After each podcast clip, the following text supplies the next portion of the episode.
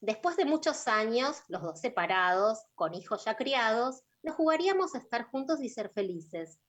Pero las emociones distan de la cronología. El amor no se elige ni responde a la coherencia temporal. Dejé de creer que ese era mi destino, que todas mis relaciones románticas debían ser trabajosas y tortuosas para mí y livianas para el otro. Ya no me interesaba estar perfecta para el hombre que de alguna manera me violenteaba. No iba a vivir en pos del amor de ayer, ni a relegar la posibilidad de conocer a alguien nuevo despojado de toda zona enviciada con preceptos obsoletos. Esta vez no solo podía salir de las sombras a criticar el modelo patriarcal reinante, sino que también tenía la oportunidad de perdonarme por mis malas elecciones del pasado.